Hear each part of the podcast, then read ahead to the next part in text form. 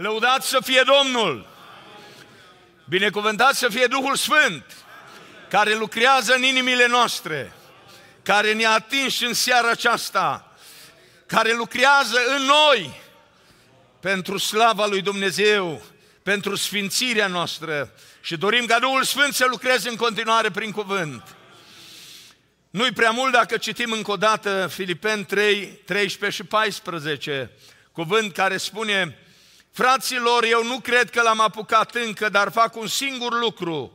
Uitând ce este în urma mea și aruncându-mă spre ce este înainte, alerg spre țintă pentru premiul chemării cerești a lui Dumnezeu în Hristos Iisus. Amin, lăudat să fie Domnul! Vă invit respectos să reocupați locurile. M-am bucurat mult de cuvântul Domnului în seara aceasta, adus prin fratele Isaac. Parcă ar fi fost la masa noastră, azi la lunch, cu familia lărgită. Ăsta e subiectul care l-am discutat. Și chiar eram frustrat oarecum că în ultimii 50 de ani mari predicatori și televangeliștii au pus prea mare accent pe un singur moment, momentul mântuirii, momentul credinței, momentul salvării și parcă au uitat să scoată în evidență și să vorbească de ce urmează după aceea. Că scopul lui Dumnezeu în viața noastră și scopul jertfei lui Hristos nu a fost doar să ne mântuiască, ci a fost și să ne transforme și apoi să ne ajute să trăim ca Hristos, să ne asemănăm cu El, să reflectăm lumina și dragostea Lui în lumea aceasta, aspect care a fost neglijat de mulți în ultimii 50 de ani și trăim într-o lume care nu se concentrează decât la momentul mântuirii. Cândva m-am întâlnit cu Domnul, cândva am crezut și Domnul m-a mântuit și după aceea uităm de responsabilități. Mă bucur pentru seara aceasta și pentru cuvântul adus și cred că Dumnezeu ne-a vorbit până acum și cred că Dumnezeu ne vorbește în continuare pentru că aș dori să continuăm mesajul care l-am început săptămâna trecută. Uh, titlul mesajului sub forma unei întrebări, rezoluții sau dedicare și categoric răspunsul este dedicare în defavoarea rezoluțiilor, pentru că prea mulți oameni fac tot felul de rezoluții și nu se aleg nimic. Nu se alege nimic de aceste rezoluții, mai degrabă omul să fie consacrat, să fie dedicat, să fie pus deoparte pentru Domnul și atunci lucrarea lui Dumnezeu înaintează în viața lui și el în slujirea Domnului. Am arătat săptămâna trecută că omul dedicat, omul consacrat, în primul rând merge drept. Merge drept, calea este îngustă, n-are voie nici la stânga, nici la dreapta, n-are voie nici măcar să meargă la marginile acestei cărări, ci să meargă pe mijloc. Că dacă deviază, ajunge în altă direcție, într-un alt punct, unde n-a pornit. Dumnezeu să ne ajute să mergem drept. Apoi, seara aceasta continuăm cu al doilea gând, omul dedicat, nu știu dacă frații au PowerPoint-ul de săptămâna trecută, probabil că îl au, continuăm cu ce am avut săptămâna trecută. În al doilea rând, omul dedicat merge drept merge repede, rectific, primul merge drept, al doilea, omul dedicat merge repede. Se aruncă înainte. Fraților, eu nu cred că l-am apucat încă, dar fac un singur lucru, uitând ce este în urma mea, aruncându-mă, nu mergând încet, aruncându-mă spre ce este înainte, nu merg încet, alerg spre țintă. Omul consacrat merge repede.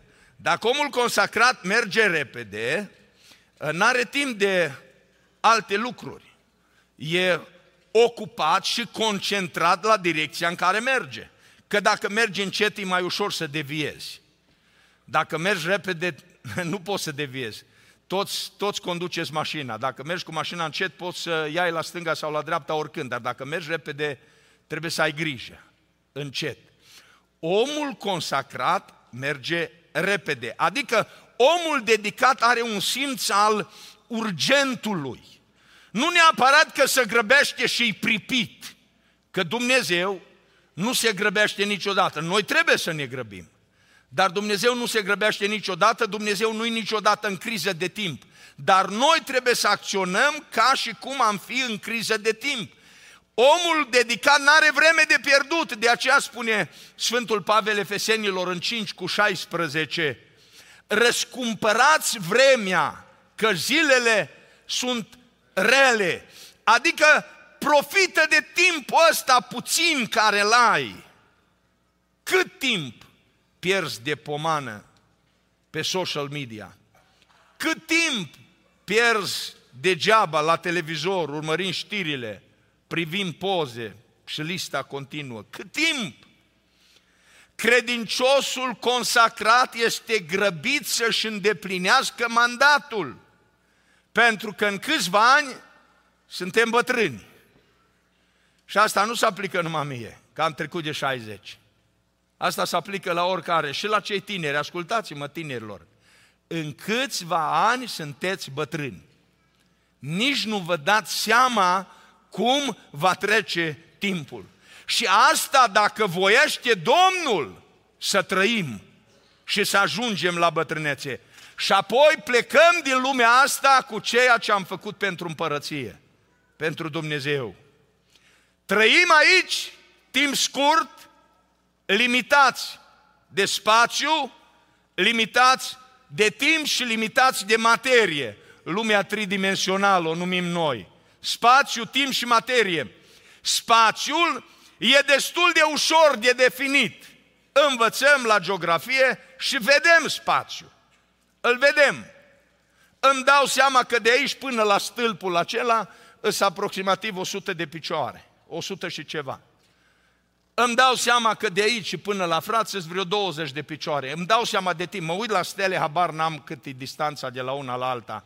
Dar cred că spuneam săptămâna trecută sau poate mi-a scăpat. De la pământ și până la lună, viteza luminii ă, cam o secundă durează. Ca să mergi de pe pământ până la lună, cam o secundă. Ca să mergi de pe pământ și până la soare vreo 8 minute. Și ca să mergi de pe pământ până la cea mai mare, uh, până la prima stea, nu la cea mai mare stea, până la prima stea vreo, vreo patru ani durează. Cu viteza luminii. Spațiul e imens. Noi zicem că e infinit spațiu, că nu-i vedem capătul. Dar îl înțelegem. Spațiul îl înțelegem, pentru că îl vedem. Materia de asemenea o înțelegem și poate fi ușor de definit învățăm despre materie la chimie, la fizică, la anatomie, la biologie și așa mai departe.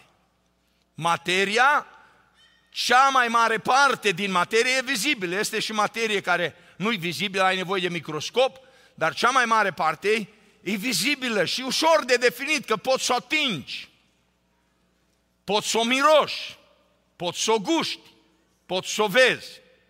Timpul e cel mai greu de definit din aceste trei dimensiuni. E cel mai greu de definit. De ce e greu de definit? Pentru că timpul nu poate fi perceput cu simțurile senzoriale.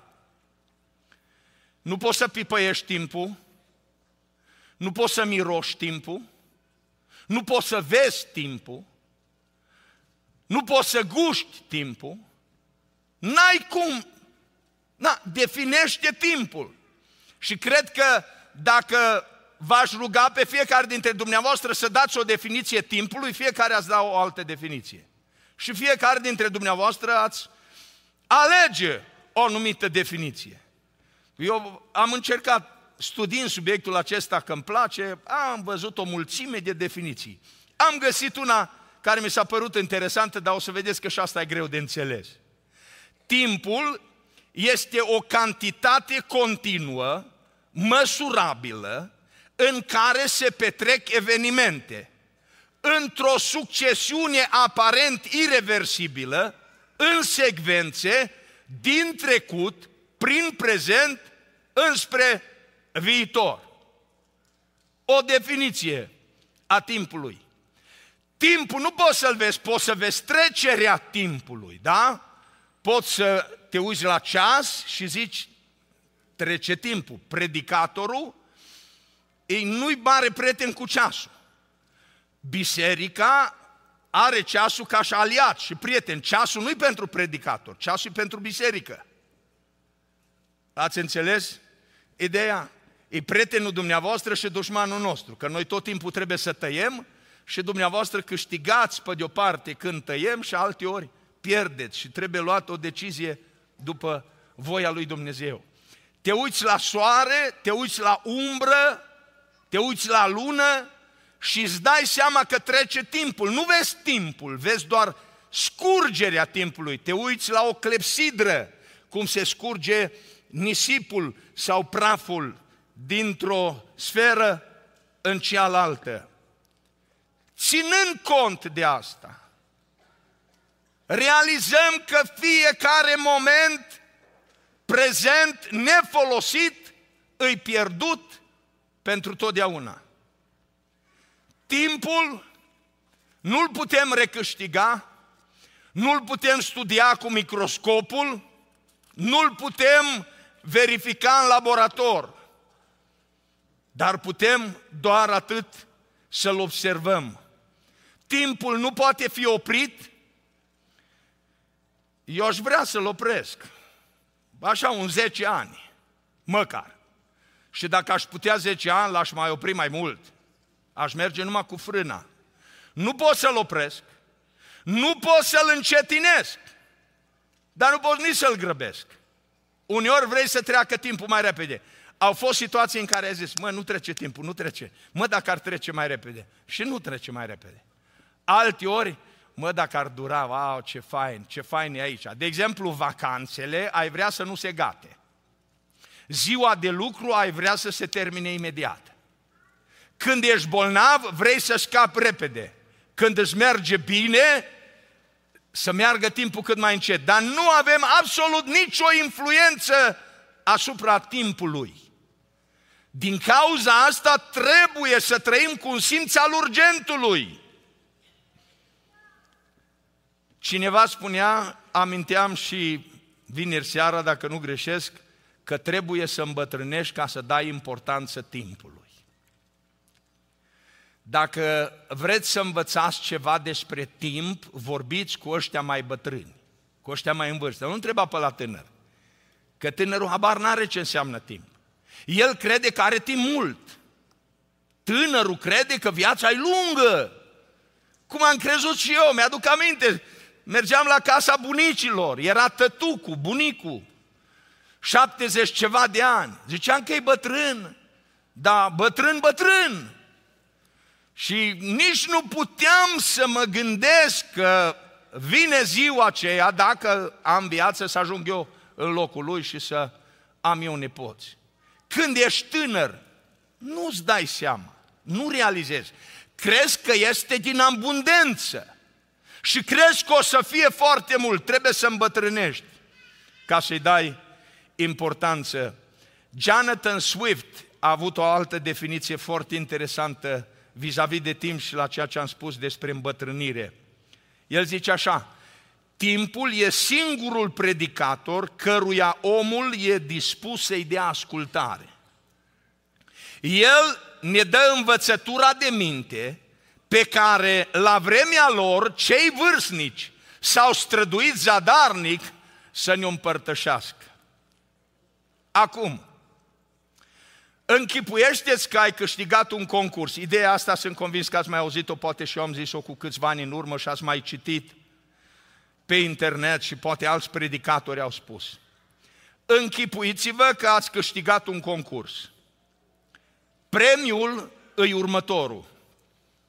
În fiecare dimineață banca îți deschide un cont creditor cu 86.400 de dolari în fiecare dimineață. 86.400 de dolari. Însă, ca orice joc, și jocul ăsta are două reguli. Prima regulă este că tot ce nu ai cheltuit în timpul zilei este luat seara din cont. Nu poți trișa. Nu poți vira bani într-un alt cont. Nu poți. Nu poți lua bani în avans. Poți doar să cheltuiești suma alocată. Însă, în fiecare dimineață, când te trezești, banca îți deschide un nou cont. Încă 86.400 de dolari din nou. pentru ziua respectivă. A doua regulă. Banca poate întrerupe acest mic joc oricând, fără preaviz. În orice moment îți poate, poate apăsa pe buton, account cancel, gata, s-a terminat. Să închide contul și ca azi nu o să mai fie. Tu ce ai face dacă ai câștiga într-o astfel de competiție? Ce ai face? Îți spun eu ce aș face. Aș cheltui fiecare cent în fiecare zi. N-aș lăsa să rămână nimic. L-aș cheltui, aș cheltui tot dacă mi se oferă. De ce să las? Cele 86.400 de dolari sunt cele 86.400 de secunde pe care le primim în fiecare dimineață, dacă le avem și dacă cumva în ziua aceea nu ni se închide contul. Vreau să vă spun că până la sfârșitul predicii în lume o să moară peste 3.000 de oameni. Aproximativ 152.000 de morți pe zi. Pavel înțelegea valoarea timpului. De aceea spunea, mă arunc înainte, alerg înspre țintă, nu las pe mâine sau pe anul viitor. Știți cum am învățat în vremea comunistă în România când eram copii? Nu lăsa pe azi, nu face azi ce poți face mâine sau nu lăsa pe mâine ce poți face azi? Cum e corect? Nu lăsa pe mâine ce poți face azi. Dar noi, că am crescut într-un astfel de sistem, am venit cu a, a treia variantă, care continuă, nu s-o gătat aici. Că e, e, sună bine. Nu lăsa pe mâine ce poți face azi. Noi am continuat și am zis, lasă pe poi mâine, că până atunci să uită. Și nu mai trebuie făcut. Și viața merge înainte. Și asta e grav. Ca și la, la, la Leneș, când am învățat uh, apogeul leneviei. Cade pară mălăiață, zicea în gură la nătăflață. Adică tu nu fă nimic, stai numai și așteaptă să cadă para. Dar noi, pentru că am crescut în comunism, am învățat că nu ai ai culmea leneviei. Mai este mai departe. Continuă, dar cine îmi cască gura? Adică nu-i suficient să aștepți ca să ți se dea, trebuie cineva chiar să meargă mai departe. Noi am fost inventivi și continuăm să fim inventivi cu orice. Și uneori asta scoate un zâmbet. Dar venim la lucrurile serioase. Ce faci cu tinerețea ta? Ce faci cu zilele și anii pe care Dumnezeu ți oferă? Ce faci cu seara asta? O, ce mare har că am fost aici în seara asta, fraților! Ce mare har că am putut să cântăm, să ne rugăm, să-L proslăvim pe Dumnezeu și să fim cercetați de Duhul Sfânt. Mă rog și doresc ca seara asta să o folosim în continuare pentru gloria Lui. Omul dedicat trăiește cu un simț al urgentului. Trăiește ca și cum ar fi grăbit, știind că nu are mult timp.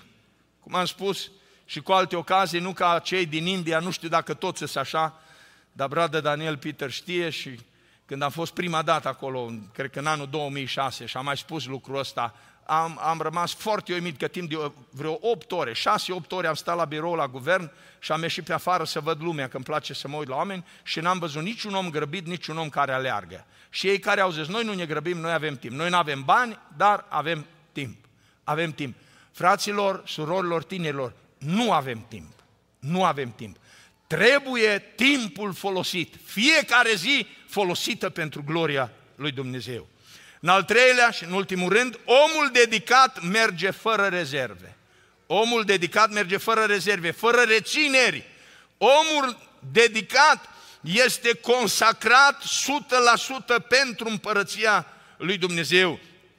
E foarte greu de călătorit sau de slujit cu oameni care nu sunt siguri ce vor.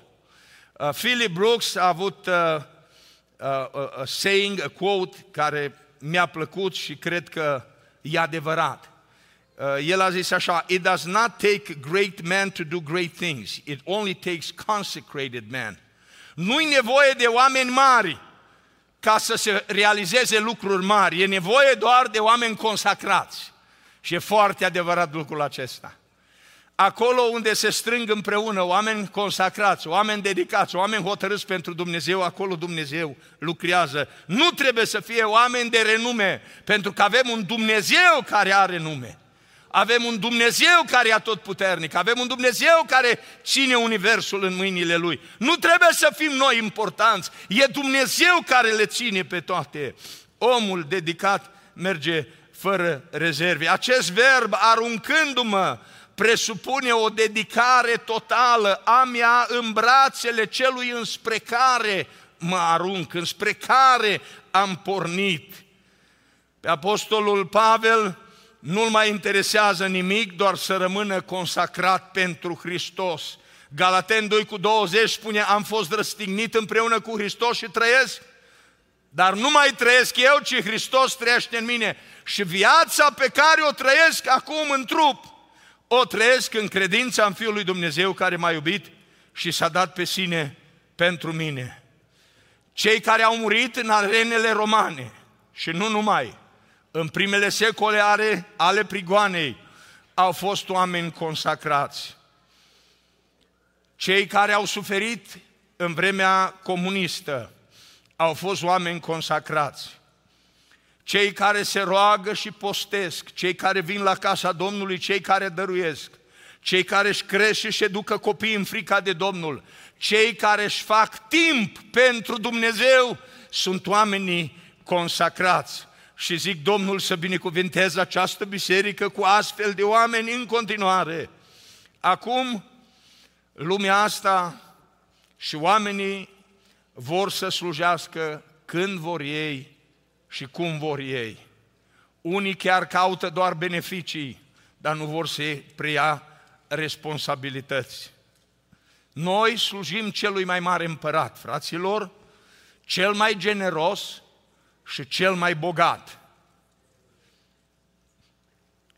Păstorul sau slujitorul care ajunge într-o stare de depresie, poate de neputință sau de slăbiciune sau de dezamăgire, are ochii, mintea și inima deschise înspre Hristos, înspre Dumnezeu și înspre răsplătire. Știm că ce facem aici, nu are doar rezonanță, nu-i cuvânt suficient de puternic, are răsplată, răsplată 100% oferită de Dumnezeu în ziua în care ne vom întâlni cu El. Oamenii pot să te dezamăgească, circumstanțele vieții pot să te dezamăgească. Viața s-ar putea să fie invers de cum te-ai așteptat și cum o visezi sau o gândești. Pentru unii mult mai rău decât s-au așteptat, pentru alții mult mai bine. Domnul se binecuvânteze. Indiferent de circumstanțele vieții, indiferent de cât ar fi de greu, omul lui Dumnezeu are ochii ațintiți înspre răsplătire. De aceea el rămâne consacrat fără rezerve. Pe el nu-l mai interesează nimic. N-are importanță dacă pierd sau câștig, n-are importanță dacă pierd în fața oamenilor sau câștig în fața oamenilor. Este important să rămân consacrat lui Dumnezeu, pentru că El este Cel care ne va răsplăti. Hristos Domnul a venit dedicat și consacrat ca să ducă la îndeplinire planul lui Dumnezeu pentru mântuirea noastră. Au fost piedici după piedici după piedici. A fost vândut, a băut paharul amar, a luat crucea, a primit o cara, nu a deviat de la planul lui Dumnezeu. L-a dus la îndeplinire și de aceea noi suntem în seara aceasta în casa lui Dumnezeu. Oamenii consacrați vor duce la îndeplinire planul lui Dumnezeu pentru viața lor. Credinciosul consacrat e sigur de răsplata lui Dumnezeu și de însoțirea lui Dumnezeu. Când ești bolnav, îl cunoști pe Hristos ca medic. El e medicul cel mare. Când cazi în păcat, îl cunoști pe Hristos ca mare preot. El mijlocește pentru noi. Când ești întristat, îl cunoști ca un mângâietor și Duhul Sfânt poartă acest titlu. Când va veni mângâietorul, Dumnezeu ne mângâie prin Duhul Sfânt. Când te simți singur, îl cunoști ca însoțitor, ca companie, ca părtășie, niciodată nu ești singur dacă nu ți-ai pierdut credința. El este singurul care poate întâmpina orice nevoie, orice încercare, orice povară, orice greutate cu care ne confruntăm. Răsplătirea este sigură pentru cei care și-au pus nădejdea în Dumnezeu. De aceea Pavel în 1 Corinteni 13 cu 12 spune așa, Acum vedem ca într-o oglindă, în chip întunecos, dar atunci vom vedea față în față. Acum cunosc în parte, dar atunci voi cunoaște de plin, așa cum am fost și eu cunoscut pe deplin. Aștept ziua aceea. Nu știu cu ce o să ne confruntăm în anul acesta, nu știu cu ce o să te confrunți. Nu știu ce ne așteaptă în 2024. Fiecare poate să aibă părerea lui. Și chiar, chiar am primit un e-mail acum între slujbe de la cineva și o persoană își împărtășea opinia și spunea, ești pregătit pentru anul 2024? Ce o să se întâmple în anul 2024? N-am deschis că mi-am dat seama că e un fel de gimmick, așa, un fel de, de păcăleală ca să te prindă. Adevărul e că ai vrea să știi ce va fi în 2024. Vreau să spun că nu o să știi și nu o să știu. O să vedem ce va fi în 2024, dar ceva știm. Știm ceva care e mai important decât a ști ce va fi în 2024. Știm că Domnul nostru împărățește. Știm că suntem mai Lui. Știm că ne însoțește. Știm că este alături de noi. Știm că izbăvește în ziua necazului. Și El este alături de noi. Și știm că într-o zi ne vom întâlni cu El.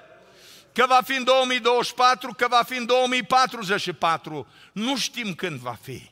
Dar știm că într-o zi ne vom întâlni cu El. Și pentru că știm că timpul e scurt, vremea și zilele scurte, timpul ni se scurge printre degete într-un mod imposibil de a-l descrie. Uită-te la tine și vezi că nu-ți vine să crezi, mai ales dacă ești un pic mai în vârstă. Toată viața și tinerețea am privit anul 2000 din, din spate l-am primit. L-am privit din spate uitându-mă în față. O, la două, o să vină 2000, o să vină 2000, o să vină 2000. Și țineți minte că fiecare dintre dumneavoastră care sunteți născuți înainte v-ați făcut calculul. Câți ani o să ai în anul 2000? Toți. Toți au făcut lucrul ăsta, nu știu de ce. A fost un punct de referință, a fost un lucru mare.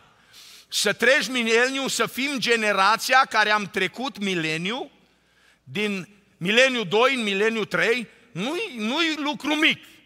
Că de la Hristos încoace, numai un mileniu s-a trecut, de la 1 la 2. Noi suntem a doua generație care am avut harul acesta.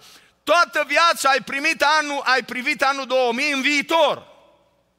O să vină, o să vină, o să vină. Și când a fost 99, lumea s-a păcălit, că nu știu ce și cum.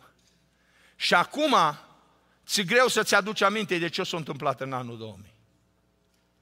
24 de ani în urmă, bă, în anul 2000, vă dați seama, tinerii care sunt de 23 de ani, născuți după anul 2000, sunt care au copii deja. Au terminat facultate, au familii, născuți după anul 2000. Se scurge timpul printre degete. Mesajul ăsta e și pentru noi care suntem un pic mai în vârstă, dar e și pentru tineri. Pentru tineri care cred că au timp. Fă-ți timp să slujești lui Dumnezeu și să faci voia lui Dumnezeu. Nu-ți fă timp pentru altceva. Dacă îți faci timp pentru altceva, e un timp risipit. E un timp pierdut. Îți bați joc de timpul care nu-l mai poți întoarce înapoi.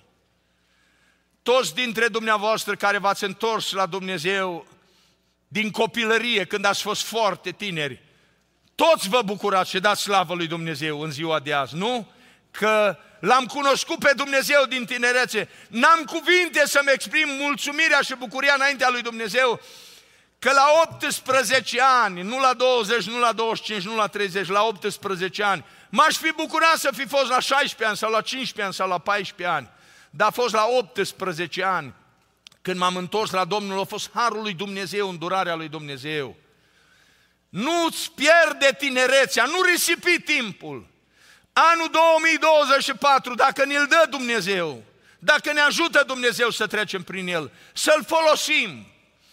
Trăiește cu folos, pentru gloria lui Dumnezeu, fă ce este bine, iubește pe Dumnezeu, iubește pe aproapele, trăiește o viață de neprihănire, ascultă de ce spune Scriptura și la final vei culege o roadă binecuvântată a neprihănirii, a vieții veșnice, o cunună a slavei. Dumnezeu să ne ajute la lucrul acesta. Dorim să închem seara aceasta cu o rugăciune specială, cum avem obiceiul o dată pe an, aducem înaintea Domnului conducerea bisericii și frații slujitori, care nu doar la cina Domnului, dar și în timpul săptămânii și mai ales în această perioadă, prin post și rugăciune, și tot felul de slujiri se pun la dispoziția Domnului, slujesc lui Dumnezeu și bisericii. Și biserica, în lumina Sfintei Scripturi, are obligația înaintea Domnului să-i poarte în rugăciuni. Și vă mulțumim pentru rugăciunile dumneavoastră. Frați și surori, nu odată am spus lucrul acesta și l-am spus și private, l-am spus și în familie, l-am spus și la conducere și între prieteni și l-am spus și public. În dreptul meu, dar ceea ce spun în dreptul meu, spun și în dreptul fiecăruia slujitor din biserică. Dacă nu ar exista rugăciunile sutelor de familii care iubesc biserica, familii care îl iubesc pe Dumnezeu, familii care știm că se roagă pentru noi, dacă nu ar exista aceste rugăciuni, noi nu eram aici. Am cădea de oboseală, slujirea nu-i chiar simplă, nu-i chiar așa cum pare de la suprafață. Nici nu ne plângem, că Dumnezeu e Cel care ne întărește dar îi dăm slavă lui Dumnezeu pentru sutele de familii care stau înaintea lui Dumnezeu în rugăciune, care ne susțin, care ne încurajează, care sunt alături de noi și care ne binecuvintează. Și noi zicem, Domnul să binecuvintează biserica și poporul său. Și avem nevoie de această susținere și de aceste rugăciuni. Și dacă vedeți o greșeală cândva, Domnul să vă binecuvintează și să ne iertați greșeala. Dacă vedeți o greșeală în vorbire, dacă e o greșeală în buletin, dacă e o greșeală în altă parte, iertați-ne și ajutați-ne să mergem mai departe. Când o să ajungem în împărăție, nu mai ne spune nimeni ce trebuie făcut, nu mai greșește nimeni, atunci slujim și glorificăm pe Dumnezeu după cum dictează El. Până atunci, între oameni și în biserică, încă mai apar, poate, supărări și neînțelegeri și greșeli. Dumnezeu să binecuvinteze biserica sa și poporul său. De aceea avem nevoie de rugăciunile dumneavoastră. Și am să rog frații să vină în față, după cum îi, îi citesc, unii lipsesc din motive obiective, alții poate plecați din oraș, alții sunt bolnavi, în suferință. Și dimineața au lipsit câțiva frați, n-au putut să vină și ne-a fost mai greu de împărțit cina. Deși că am fost aproape 20, cred că am fost 19, nu mai știu exact dimineață, dar greu ne-am descurcat, foarte greu și o durat mai mult, pentru că au lipsit vreo șase persoane. E foarte greu când lipsesc, dar slăvit să fie Domnul că lucrarea merge înainte. Dacă unii lipsesc și nu sunt în seara asta, totuși ne rugăm pentru ei, Dumnezeu să-i binecuvinteze. Invit frații să, să vină în față, Uh, păstorii asociați avem pe fratele Sorin Puha, pentru care ne rugăm, încă este bolnav, încă mai durează, e la terapie, mai durează ceva timp uh, până când poate să pună greutatea pe călcâi și pe picior. Ne rugăm Dumnezeu să-i dea sănătate. Fratele Teo Costea, vă rog să veniți în față. frații prezbiteri din conducerea bisericii, Chris Moghină, Flavius Margău, Ruben Secară, Mihai Zinici și Alex Negreanu. Vă rog să veniți în față. Frații diacon din conducerea bisericii, Emanuel Vicovan și Ștefan Tohătan. Apoi, ceilalți frați care slujesc în conducerea bisericii, fratele Cornel Mateu, Domnul să-l binecuvintează, să-i dea sănătate și putere. Continuăm să ne rugăm pentru dumnealui și pentru sănătatea dumnealui și continuăm să ne rugăm pentru sora Lidia și recuperarea dumneaei. Fratele Vasi Tupița, trezorier, fratele Dan Moldovan, trezorier asistent, fratele Daniel Ghiurău, închinare, fratele Romi Rus, fratele Claudio Lar, fratele Seam Crăciun, fratele Radu Tomuța, Daniel Sfârcioc și Cornel Boncheș. Vă rog să veniți în față. Apoi rugăm să vină în față frații slujitori care sunt uh, deja parte din Consiliul Pastoral al Bisericii, dar nu sunt în bordul de conducere al Bisericii, frații păstori din Consiliul Pastoral, fratele Samuel Botineștean, fratele Piră Moldovan, fratele George Ciurdaș, fratele Timotei Husu, fratele Ion Chelmăgan, fratele Nelu Lazar, Răzvan Dihel, Daniel Piră și Jonathan Riviș. Frații diacon din Consiliul Pastoral, Gabriel Noje, Adi Țicarat, Petru Țăran, Iacob Magda, Emanuel Paul, Simon Lazar și Marcel Hatos atunci avem câțiva frați ordinați care încă nu au fost confirmați, nu a trecut timpul ca să fie confirmați în Consiliul Pastoral și rog să vină în față.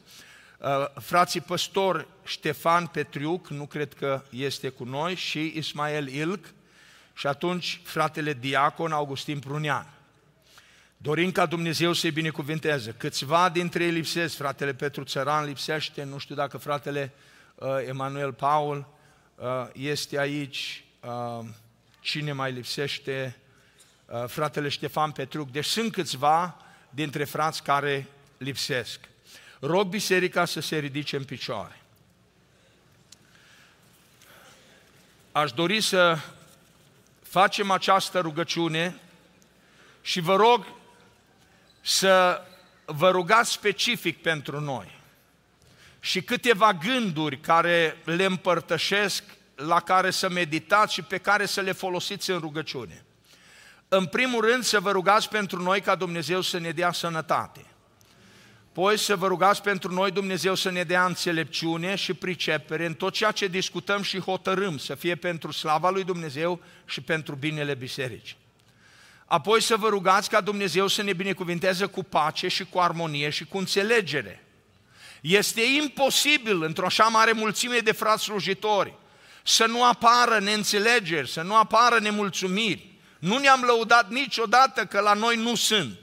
Sunt și la noi și au fost și o să fie până vine Domnul. Dar cu ajutorul Domnului și printr-un duc de pocăință și umilință toate se rezolvă în urma rugăciunilor și a mijlocirii bisericii. Domnul să binecuvinteze conducerea bisericii și frații slujitori cu pace și cu armonie. Domnul să binecuvinteze familiile noastre, rugați-vă pentru familiile noastre. Rugați-vă pentru pacea și unitatea bisericii. Dorim ca slujba pe care o facem să aducă multă binecuvântare poporului lui Dumnezeu și înaintare împărăției lui Dumnezeu. Și apoi tot ce Duhul Sfânt vă, va, vă mai aduce aminte, să vă rugați și să ne rugăm împreună unii pentru alții. Și noi o să ne rugăm pentru biserică. Noi ne rugăm pentru dumneavoastră și pentru familie dumneavoastră. Dumneavoastră vă rugați pentru noi și Dumnezeu să întărească și să sfințească biserica sa. La urmă, după ce încheiem rugăciunea în comun prin fratele păstor Daniel Pintilie, o să rostim o rugăciune de la învonul bisericii și noi o să însoțim această rugăciune. Haideți cu toți împreună să ne rugăm.